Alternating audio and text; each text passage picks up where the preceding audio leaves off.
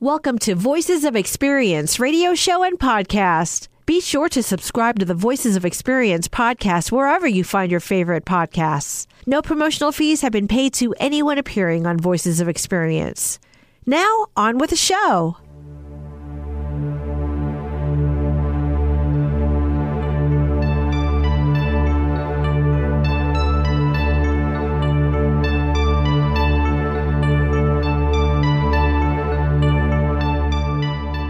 Welcome to Voices of Experience on KIXI AM 880 and, of course, on KKNW 1150 AM. My name is Paul Casey, your host, and I'm really glad to be back in the studio. Welcome, Absolutely. gentlemen. Neil Peterson's joining us today.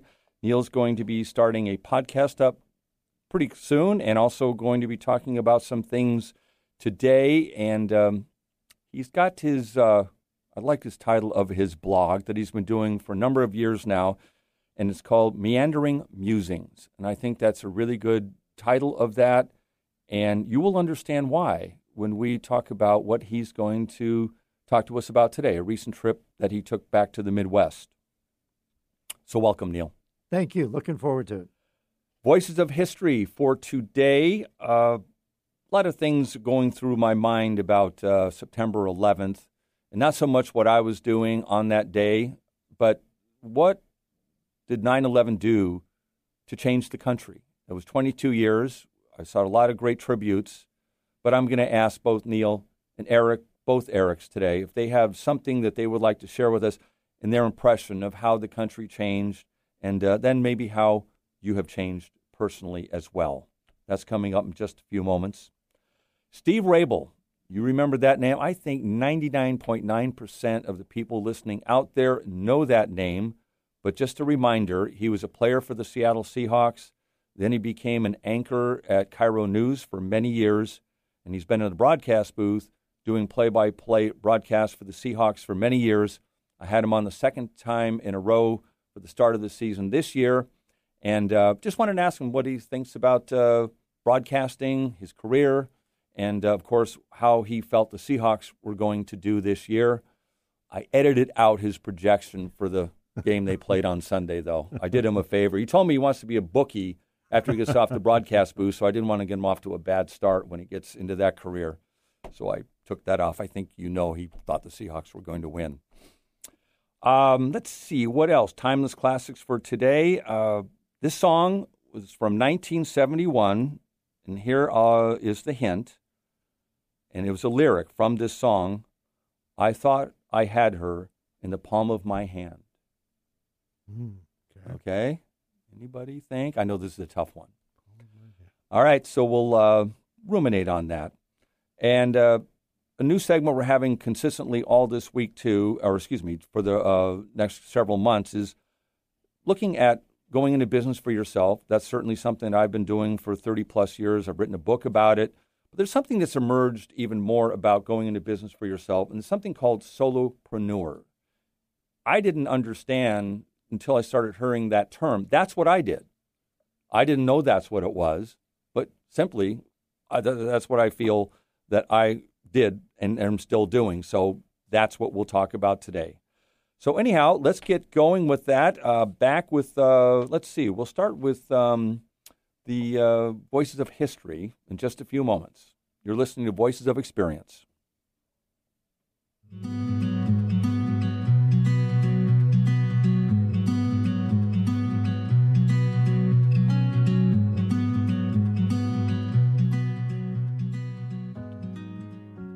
So, Voices of History. Okay, let's start by this one. This is a couple weeks ago, but it happened in 1969. It was September 2nd. 1969, America's first ATM machine dispenses cash to customers at Chemical Bank in Rockville Centre, New York. Wow. Now, I thought it was the 1980s. Yeah. But September 2nd, 1969, America's first ATM machine. No comment? Well, I, I distinctly remember the very first time I took money out of my bank, and it was in the early 80s. And back then, you could take out five bucks. Is that right? Yeah, five dollar bill. It probably cost me three more dollars to do it, but I did it anyway. It was pretty cool. Yes, cool. finance wasn't one of your strengths. No. We know that, Eric. That's why I'm in radio. well, one of my, I remember my reaction vividly because I used to be a teller, Oh, and this was right. a huge threat to my profession. okay. Yeah. Wow, interesting. Interesting.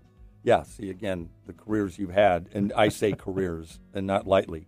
September 10th, 1897, a 25 year old London taxi driver becomes the first person ever arrested for a DWI.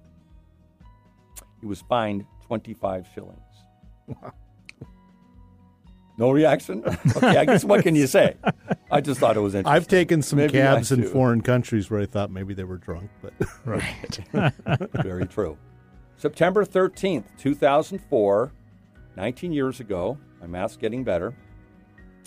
Uh, Oprah gives away nearly 300 brand new Pontiac G sedans worth 28500 for each to everyone in the studio audience, a total of 276 cars in all.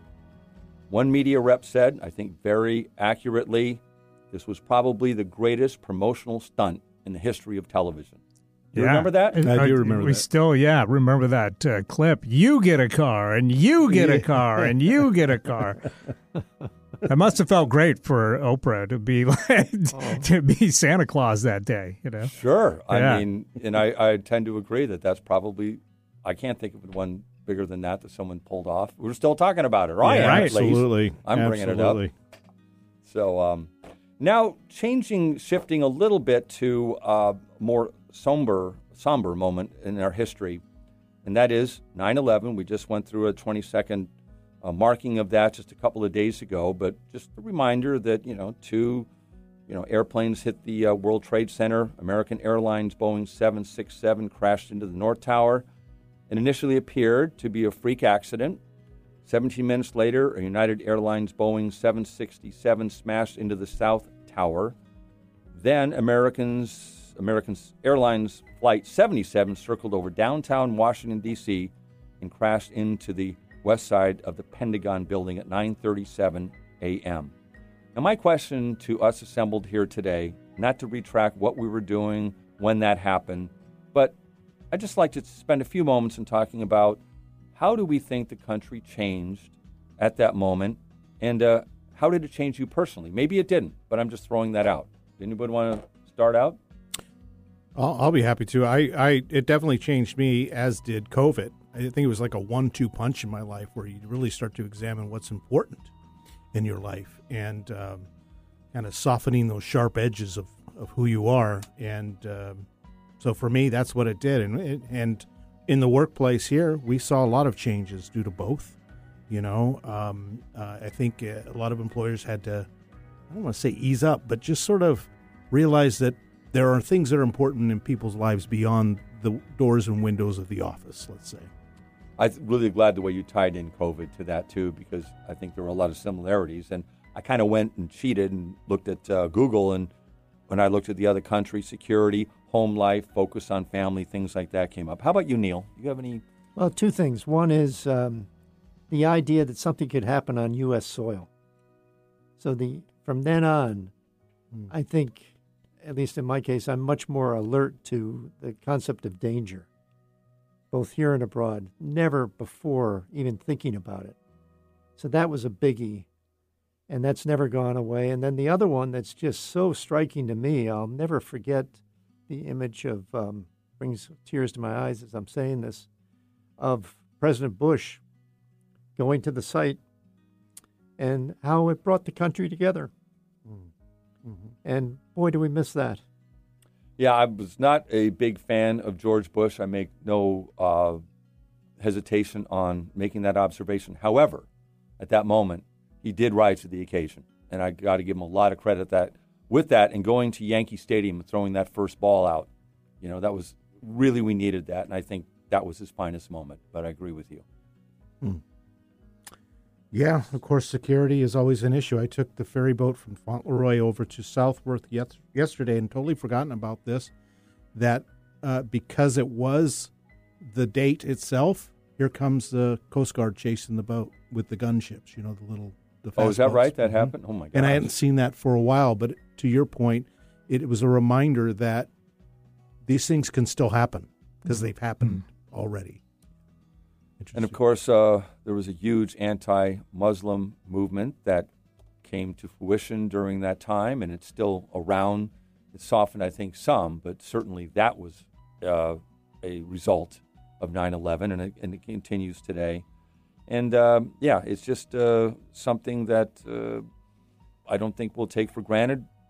You just came back from a trip. We're going to talk about that today. Air travel certainly wasn't the same, uh, and it's been really tightened up, and we're just much more aware of our security. So, anything else before we move on from that uh, big? Well, the one other thing day? that really s- strikes me as I think back on it um, is how it brought out um, the humanity of, of everybody. Uh, you know, the firefighters, and then the people that lost their lives in the two buildings. And then the way, I mean, it just extended, and the, the, the people that were on the flight in Pennsylvania. And then, and then the people in Gander, Newfoundland, and the way they responded to all the planes coming in there that had to land. I mean, just very go, good observation. Just- That's a yes. and you just go down one by one, and it's just uh, amazing the humanity that came out as a result of that. Excellent points. Excellent points. Do Thanks you, for that. do you think, though, collectively that it's continued, that humanity amongst all of us, or has it just sort of gotten forgotten? Well, I think uh, that's the point I was trying to make earlier about the incident brought us together as a company, as a country, and clearly we're not there today. So it's it's uh, it's tragic in so many ways that a bad incident brought us together, and today we're fractured in many many ways. I wonder, I guess we can't go too much into detail on this, but maybe another time is we talk about the coming together, but maybe some of what happened then fractured us as well, underlining what occurred, and then they just hardened later. You see what I'm trying to drive at there? I don't know the answer to that. I just throw that out. But, um, anyhow, well, thank you. Thank you very much for that. We, uh, you know, again, it's a day that we'll obviously never forget and for good reason. So we'll come up uh, in just a few moments with uh, Steve Raible, uh, former Seattle Seahawk player and Seahawk broadcaster now. We'll be right back.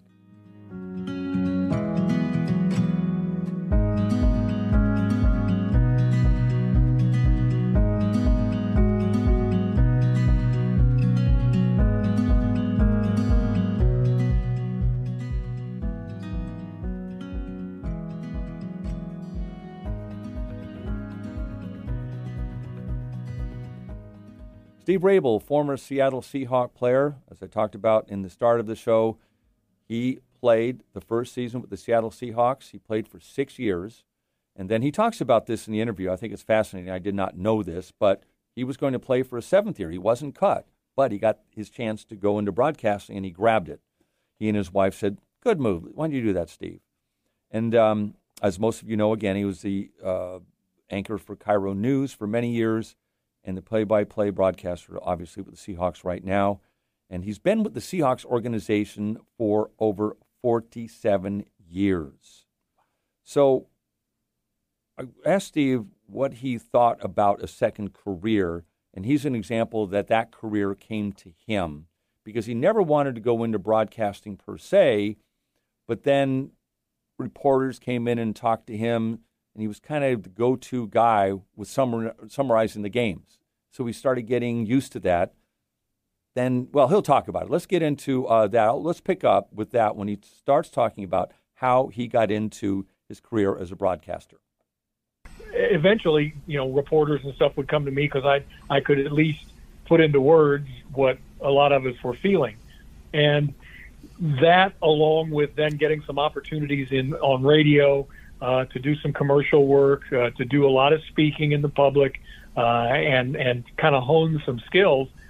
By the time I was uh, my third year, 1978 uh, and 79 especially, I started doing uh, literally working on weekends with KIRO Radio and some others. I was doing telethons and just about everything you could do to to get that practice. Uh, in 1982, right before training camp, I was all set to go to camp for my seventh season. I, we get a call from Pete Gross. He actually called Sharon because I was out of town and said, "Hey, you know, we have these opportunities at KIRO TV and radio. If Steve is interested for TV magazine show five nights a week, filling in for Wayne Cody on TV Sports, doing the radio broadcast as the analyst, but he's going to have to quit playing football. And so that was a discussion that Sharon and I had, and it really wasn't that long a discussion, and it turned out to be, you know, a really good move because, you know, to come out of football and not know what you're going to do is kind of a scary thing. To decide to retire on your own and to walk into a what turned out to be a, a pretty good career uh, was just exactly what we had hoped for. It seems to me that Pete Gross had a big effect on you. Oh, absolutely. First of all, he, he he's just a great guy, and if you talk to any player along the way, uh, and I'll give you a great example is uh, Jacob Green. When you talk to guys are friends of Pete and who knew Pete and and know how compassionate he is and how honest he is, Kenny Easley uh, was another one who always used to say, you know, Pete Gross would walk up to me with a microphone in hand and a tape recorder in the other hand, and the first thing he would say is not he wouldn't ask a question. He'd say, Kenny, would you mind if I ask you a couple of questions? And Ken always appreciated that. Just he's a kind of a formal guy. Kenny uh, Easley was, and um, he he always appreciated that. So he yes was was honest and and could not have been more helpful in my career in steering me in this direction and helping me understand what it takes to be. You know, it's different to be a radio broadcaster in some ways than a television play-by-play guy or even analyst. You know, with radio, you really have to describe and paint the picture because on TV they're already looking at the pictures. So now you're just kind of adding around the edges. But with radio, it's all on you. And so I learned I learned all of that from Pete. Reliving the Beast Quake, I saw in a video that you said that that was the best play you've ever seen. Does that still stand? Yeah, I've seen some great I've seen some great plays, and in fact, Marshawn had another play I think a season later in Arizona, which was almost equaled Beast Quake in the kind of run it was. The number of people he ran over, uh, I think it was a little longer. In fact, I think it was uh, closer to closer to 80 yards, but uh, he he had an, another marvelous run, and I think at the end of that run, as as I was losing my mind, as I often do uh, in the calls of of a game. I said something about that made Beastquake look like a walk in the park. It didn't, obviously, but at that moment, and pretty much to this day, and I've seen some really good plays. You know, I I saw Gale Sayers run back a couple of kickoffs in an absolute mud puddle and make everybody just look crazy bad. Uh, and and it, I've seen a lot of that stuff, but this was for sheer effort and determination, and and then Paul for all the other guys that were there to help. I mean, we inducted uh, Matt Hasselbeck into the Ring of Honor last year, and so down on the field uh, at halftime, I was the MC of the proceedings, and one of the comments I made was watching Matthew uh, run downfield and try to get a block in for for Marshawn on that run, and selfless, totally selfless. Everybody tried to make uh, make something happen on that play, not just Marshawn. So it, it, it was the total team effort in that respect, and uh, to this day, yeah, it's it's the best football play I've seen. Bob Blackburn, the voice of the Sonics for many years, and I'm sure you met him on many occasions. Oh yeah. I asked him once about a moment he had in the broadcast booth that was just totally unexpected, and he told me the experience was that someone in a game on the road unplugged his microphone or the line that came in, and all of a sudden he's on dead air for about 15 minutes, and his phone's ringing or whatever have you had anything like that occur while you've been broadcasting? But I remember years ago, we were doing a game in Denver at Mile High Stadium. It was a preseason game, so it was about a it would have been about a six o'clock start in Denver, and uh, what five o'clock then I guess here in Seattle, uh, and it was we were calling it on the radio. And I just remember we got to the stadium as we always do, and and the press box was way up high, and I looked off in the distance and I saw these black clouds rolling down the, you know, the mountains, the front slope there, uh, the front range of uh, outside of Denver. And it was just as ominous as I could ever remember. And so these black clouds start to surround us and the stadium and people who had been already out in the stands were kind of heading under the concourses for cover. Because we knew we were going to get some rain. Well, as it turned out, these clouds were bringing some big time tornadoes, and the tornadoes were touching down in the outskirts of Denver. And at that time, at five o'clock in the afternoon, when I would have normally been anchoring the news at KIRO TV, but I was getting ready to do this preseason football game, our newscast was showing live pictures from Denver of these funnel clouds moving into these neighborhoods outside of Denver. So while we were doing some things, we had some other things to go on in in our pregame show that I was off the air. I picked up a phone and called KIRO TV and was doing a play-by-play from sitting up high at Mile High Stadium, watching this ter- terrible weather come over Denver. So it had really nothing to do with a football game. I was doing a weathercast, uh, very much like the Weather Channel would do today, but this was probably 15, no, more than that, 20 years ago or more, 25 years ago. And it, it, it to me, it struck me kind of funny. And uh, happily, there weren't any injuries, but there was a lot of damage done. And eventually, we got that game played. But that was one of those moments that was, wow, you know, I didn't expect this, but okay, we roll with the punches.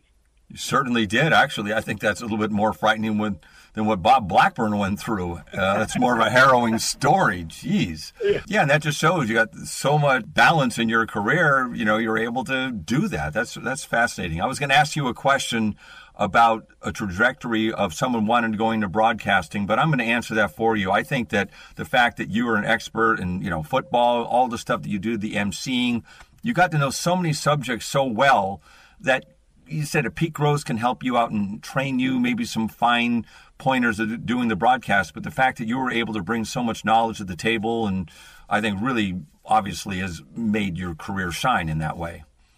Well, um, thank you, um, and and it's one of the things that I tell young people. I, I I do some, I still do a fair amount of speaking, although not as much as I used to now that I'm retired from the TV side of things but uh, when I'm asked, and I was just doing a, they have a sportscasters camp at the University of Washington. So young people from all around the region will come and spend like four or five days there intensely working on everything from how to call a game to to uh, how you know how to prepare for a broadcast and all those things. So they bring various speakers in.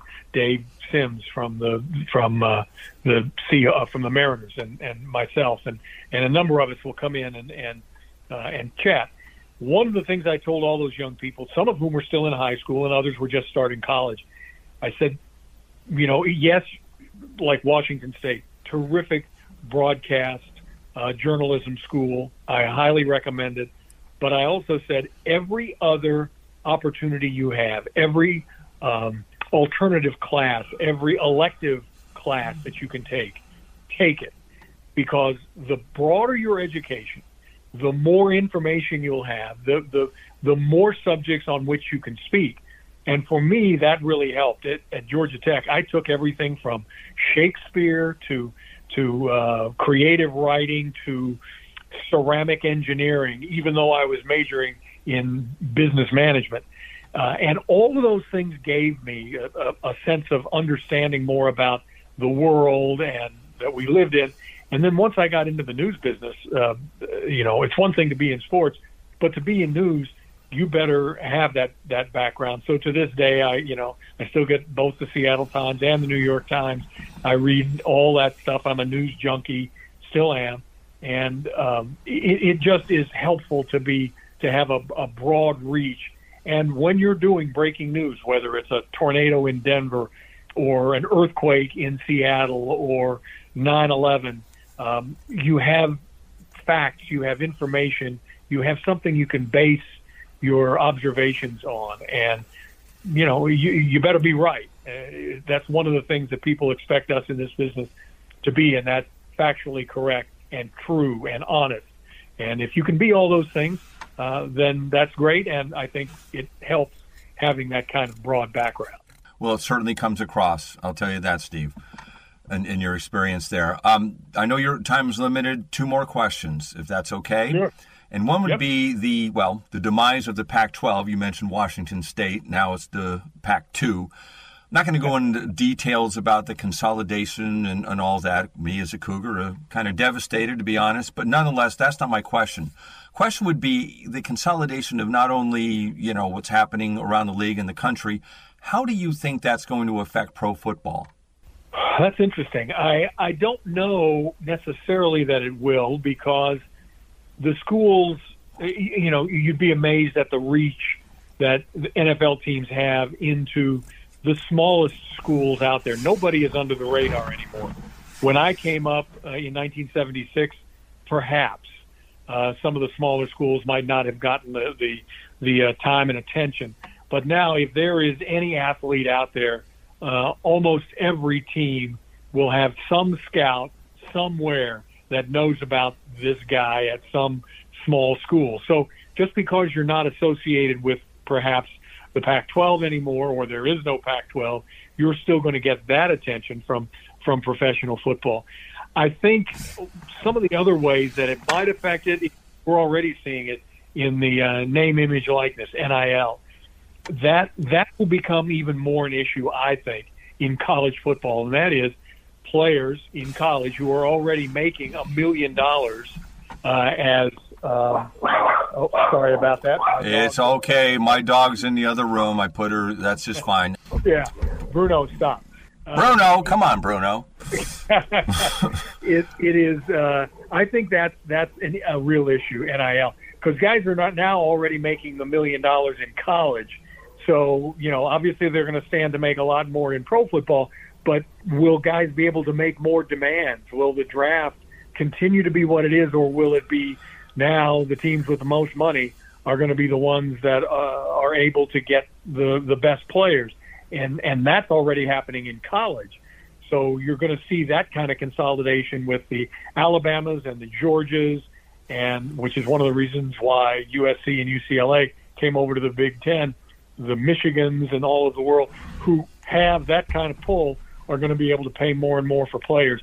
So what's that going to do to the you know, the already somewhat skewed uh, financials in the National Football League. We just saw uh, quarterback uh, Burrows from Cincinnati sign a new deal last night, uh, $225 million contract, $55 million a year, um, and 219 guaranteed. I mean, that's just that's just out of out of the realm of most people's comprehension, and yet that's what's going on in the marketplace right now. So it'll be interesting to see some of those kinds of effects of college football consolidation.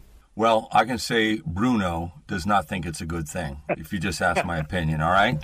Yeah. All right, final question, and that is, and I want you to make a prediction. How do you think their season is going to go this year? Well, I'm terrible with predictions, so take it with a grain of salt. The Seahawks have such great veteran leadership in, in Geno and Bobby Wagner is back and, and those sorts of things. Our receiving corps is is uh, maybe second to none in the NFL this year. I really have high hopes uh, for this season for the Seahawks. They're again they're young, but they're really talented. And as even uh, you know, my wife says because she's been with me through the last forty-five of the forty-seven years I've been with the Seahawks, and she knows we can make all kinds of predictions. One injury can turn the season on its ear. The Rams saw that last year with Cooper Kupp getting hurt. They went five and twelve. Well, you certainly called it right last year because I wasn't optimistic. I thought, like everybody else, a three win or four win season. You said no. They're going to be good and they're going to be competitive. And I've actually played that a few times later in the season because you were right on target. So thank you for that. I know you got to run, and I appreciate your time, Steve. All my pleasure. Thank you.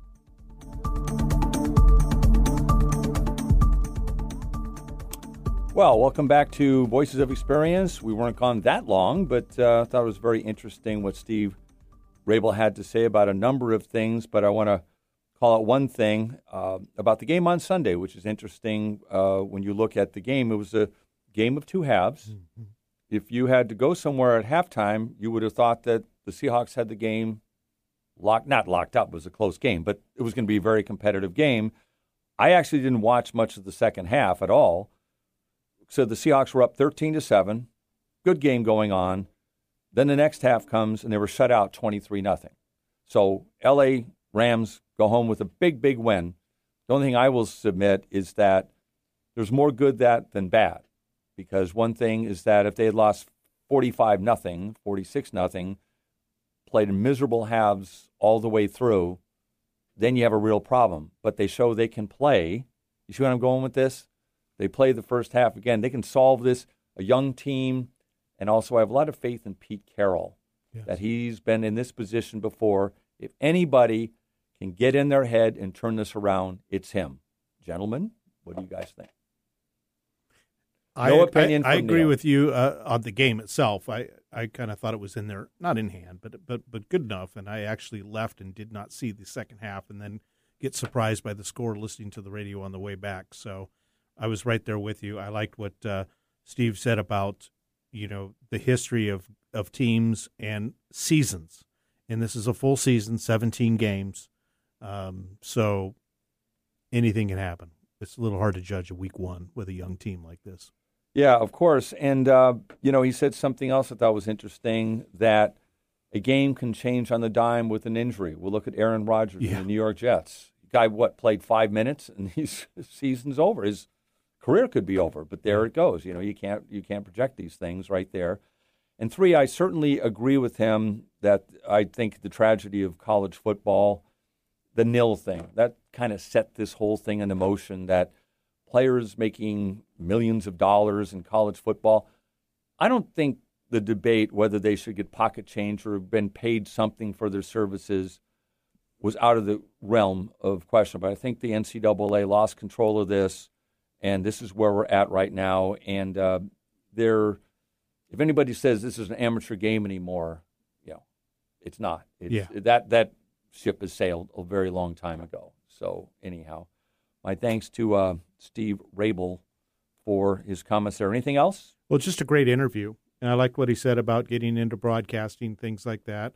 I know Eric and- and I have had different pathways into broadcasting. And of course, this is radio, there's television, there's other things. What I find really interesting right now is all the technology that's out there. Young people looking at podcasts, um, people using Twitter and YouTube to express themselves on all kinds of things, from music to comment to. So I think it's it's it's very interesting time in media, and I think there's certainly a place for youthful thinking in media, not just necessarily age, but just people that get it, get how people access it, and it, and if you have a passion, go for it. It's pretty inexpensive to get involved in it nowadays. Yeah, and also think that he talked about, you know, being well rounded. If you're going to be a sports announcer, it really helps to have a really broad education. Yeah. I, I agree with that totally. Unless you're Dennis Miller, remember him doing uh, Monday Night Football for that season? Oh, yeah, that's Yeah. right. Totally forgot And it- about that. Everything he was saying was going over everybody's heads because he just goes he goes down a rabbit hole kind of a thing. Yeah, he's a little strange anyhow. He, but anyhow, no, I'd forgotten that. But he he did last one season, right? Is that it? I think it was just one season. Enough. Okay. That's in the other extreme. All right, so we're going to be back with Neil's uh, shock and awe. You have to come back to hear what that is.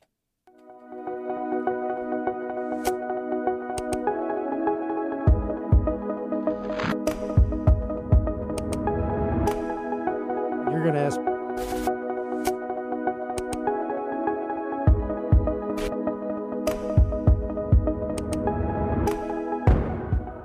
Meandering musings. Neil Peterson, how did you come up with that?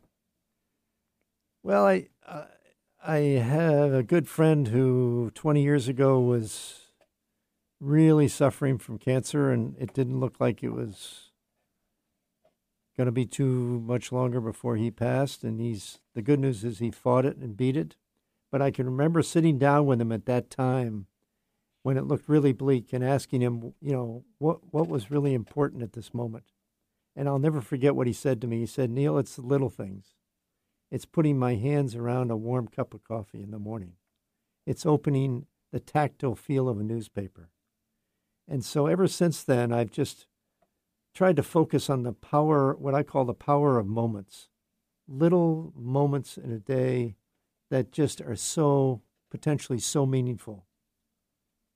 So you've been doing your blog for about 10 years now, and you've done over 300.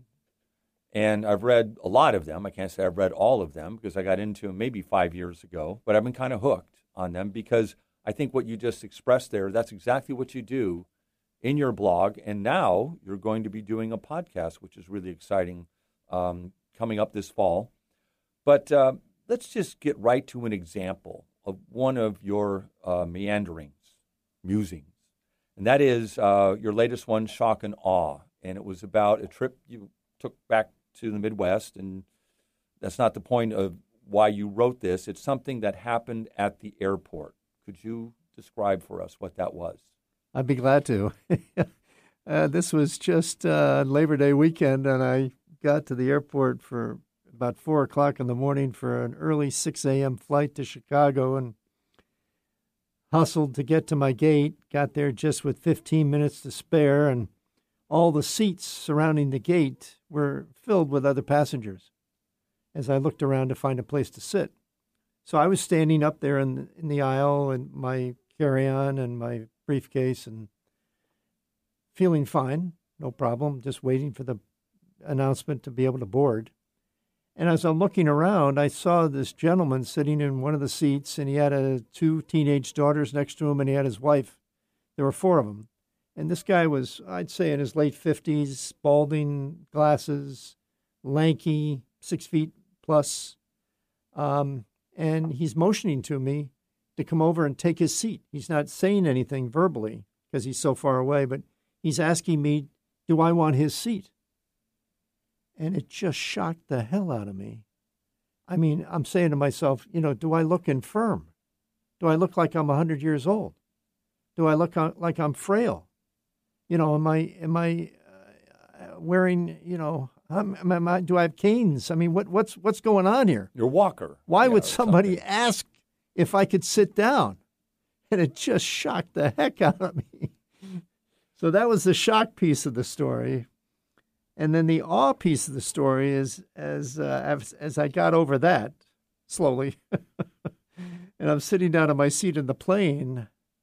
You know, at the same time, I began to realize, wow, what a gesture of kindness. I mean, the gratitude that I had that somebody, I, a total stranger, would make the effort to allow somebody he doesn't know to come sit in his seat by itself is unbelievable. But the fact that he also was responsible for a family, two kids and a wife, and he's asking me to take his seat. And that was the awe piece of this. I mean, I was just in awe uh, that somebody would do that in this day and age. So that was the reason I entitled it Shock and Awe.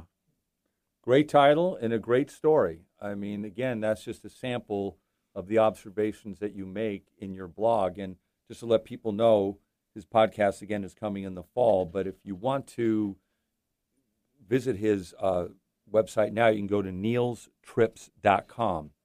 Neilstrips.com. You can see all of them, all 300 plus that uh, he's been doing over the years. And there's always some kind of tale you have, like you just described. You could have left it at the first I was shocked by this and left it there, but then it kind of some thoughtfulness that goes on. So I think that's why it's powerful, and it will be a powerful podcast coming up. So next week uh, we already did this uh, one, and that's a little bit different trip that you had. Not a different trip to France, but a different view of Paris. Spending time there, and um, how the waiters are waiting on people there and everything. So I thought that was quite good. So that will be, come back next week. So neilstrips.com. And again, we're looking November 1st, roughly, to have that uh, started up. We'll talk about it every week leading up to that. Thank you, Neil. Thank you.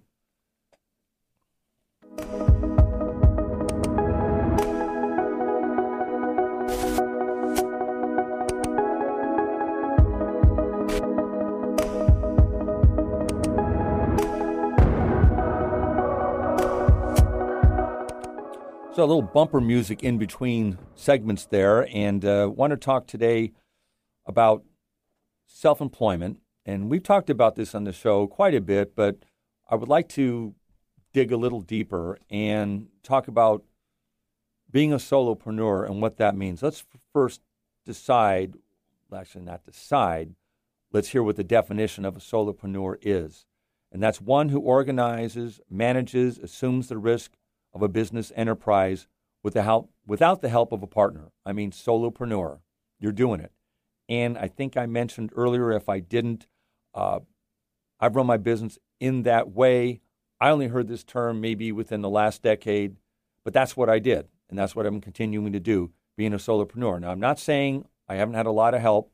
I've had a lot of contract workers, but when it comes down to it, I didn't expand my business when I had opportunities. I wanted to keep it small and keep it the way, but be successful. And I think I was able to achieve that. Okay. Not for everybody. It's not, you know, the way everyone should do it. You know, Jeff Bezos did it differently and he did all right. Okay. So, but I'm, what I'm submitting is that if you follow some of the things that I did and some of my mentors, and Neil, you knew him very well, Larry Kaufman, he was the one who really um, was, I'd say, my mentor to a lot of this stuff, is what you can accomplish by yourself. And sometimes I thought he was a little crazy. But uh, overall, I think he had a really strong philosophy there. So, what I want to do is, you know, talk about that just a few points today. That's all we have time for. But we're starting something now that if you would like to get a free copy of my book, Is Self Employment for You? The point of the book is not to talk you into going into business for yourself or out of it. My goal is when you're through with the book, you're through with it and going, oh, I want to do this. I can do this. Or you say, no, it's not for me. Mm-hmm. That's where the goal of the book is. I'm not trying to sell anything. And I frankly have heard people tell me on both sides of it. And I'm satisfied when I hear that. You know what? This isn't for me. I don't want to do it. Great. All right. It's not. It's not for everybody, and nothing is for everybody. You know, doing a blog isn't for everybody. But if you are thinking about doing it, that's what I'm hoping that you uh, are through with the book. So one of the things I talk about is being a solopreneur. And I suggest strongly, if this is the direction you want to take, one of the things I read all the time, because it says without a partner, that some people think they need a partner to go into business. And I ask them immediately when you do that, essentially, you just have given half your business away 50% to someone else. You have a partner, right? So the margins of being uh, g- gaining a profit are very difficult in the beginning, and it takes a while to build that up. So I question do you need a partner? Well, some people will say, I'm good in sales, but the other person is really good in finances. So we've got a good partnership going here. I submit if you're good in sales, you're gold. It's not that you love to sell, will you do it? Yeah. You have to sell, and that's all there is to it. And if you're that person, you can always hire a bookkeeper. So don't think about because someone is there to just be a bookkeeper, pay by the hour, but go forth and try to uh, you know get this business underway, no matter where it is or what you want to do. And uh, the other thing I advise: keep family and friends away from your business. Not a good thing overall. I don't hear great stories. You hear the Nordstrom family. There's some that have made it work, but I submit that um, family and friends are for Christmas and uh, vacations, not really for running a business and you get too many things involved there. You should hire professionals and people who are going to boost you and get you to the next level. I've just seen a lot of uh, situations where that isn't the case. So, anyhow, those are some things I talk about today. And I'm talking about, again, you don't need partners. That's one of the things that I suggest you really examine or give it a lot of thought before you do that. And um, so, again, if you would like to get a copy of the book, it's called Is Self Employment for You? And it is free. The first one to call, 425 653. What do I got? Uh, the number again, 425 653. Oh, good gosh. I just said, oh. I usually have it on my sheet of paper. And of course, this week is the week I don't have it. Right. So we'll get that to you in a moment. Um, but it's 1166. 425 653 1166. That's it. There you go. Yes. Uh, write that down next time, Paul. That's what you should do in business too. Write things down. down. but anyhow, there. That's the uh, phone number. But again, the first one to call will get a free copy of the book. Just leave your address, zip code, your name, and I will get you a copy of the book. We will not release any names or give your information out whatsoever. Again, that's 425 653 1166. 66. And the last person that did that did a great job, left the phone number, left the address, spoke clear and concise. It makes life easier. It really does. For my confusion, 425 653 1166. Real quick, Paul, what's your opinion on people who have a reluctancy to be a solopreneur if they're going into business? Do you think it, a lot of it's fear or the spotlight's all on me and if I if I fail, I'm going to I'm going to feel the heat? I'm not sure that people really think about what a solopreneur is. Mm, gotcha. Uh, so going in, um, I think they feel like they need someone. They got to have someone to converse with, and we all have that. There's things about being a solopreneur that you know I read about saying the downside uh, isolating. It can be isolating. That's why you join the Rotary. You get out and meet people. You you know sitting in your room eight hours a day on the computer, that is isolating. And I'm not suggesting that. If you do it this way, get out there and and join service clubs, organizations, maybe related to your business, but certainly circulate. That that's what I would suggest. So, where are we at now? We are coming in close to the close here. How much time do we have, Eric? About We've got about three minutes before we okay. move on to the Timeless to go. All right, so three minutes to the timeless classic. I yes, did want to say something really quick Please. because I really appreciate this when this happens. I was just I just happened to be speaking to another host here on the radio station, Christine, and we've become good friends over the years. She does a wonderful show, and she's just a fantastic person. But we are talking, and uh, she said, "What are you doing later today?" I said, oh, "I'm going to be on the show Voices of Experience with Paul Casey," and she's like, "You are?" And I said, "Yeah." She goes, "My mom loves that show. She listens to it all the time." Her name's Rosalinda. Thank you, Rosalinda, for listening. We get comments from time to time, and I love that. When listeners say they love the show, or even if they say, you know what, I wish you did more of this or that. Right, That's great to that's- hear. That is great to hear, Rosalinda. Thank you very much for that, and uh, you get a free copy of the book anyhow if you There don't you want go. it. So anyhow, Get a signature on there, even. but thank you. um, yeah, so we got a, just a few minutes to go. How about some fun facts that we go out with this? Okay. Yeah, let's do it. Did you know this? More people live in New York City than in 40 out of the 50 states in this country. Wow. Okay? The word Pennsylvania is misspelled on the Liberty Bell. See, I forget phone numbers. I Oh. don't misspell Liberty Bell or whatever it is. Do you think they got the bell all done and then they, they did the engraving and said, ah, no one will notice? Yeah, that's probably it, more or less. I'll go good, just get it up there. Let's see. Um, excuse me. It would take more than 400 years to spend a night in all of the Las Vegas hotel rooms. Now, who figured that out? I could make that up. You know what I mean? Uh, Yeah. I could say it could take 800 years, but I wonder. I, that's one of those things you can never prove one way or the other, right? but sounded good. Sounded really good. Um, let me see. There was enough concrete in the Hoover Dam to build a two lane highway from San Francisco to New York City. I've heard that, with or without the potholes. I don't know. Call the mayor about that. I saw him at Rotary today, or mayor. Uh, let's see. The Empire State Building has its own zip code. All right, so we out of just uh, time here, Eric, rolling on because the uh, Timeless Classic today is a little bit longer. So tell me when I have to wrap. It's like I got now, what, three? We've got about a minute. A minute to go. All right. Well, that's all the time we have for today. My name is Paul Casey, and I certainly enjoyed having everybody in the studio today. Uh, next week, as I mentioned, I went to a Rotary today, saw Mayor Harrell speak. Trying to think about uh, more of the future of Seattle. How's it going? Report card, I think we're making progress. I think things are getting better. Stu Elway, in his latest poll, he talks about the homelessness, crime, affordable housing, policing. That's really on the minds of Seattle.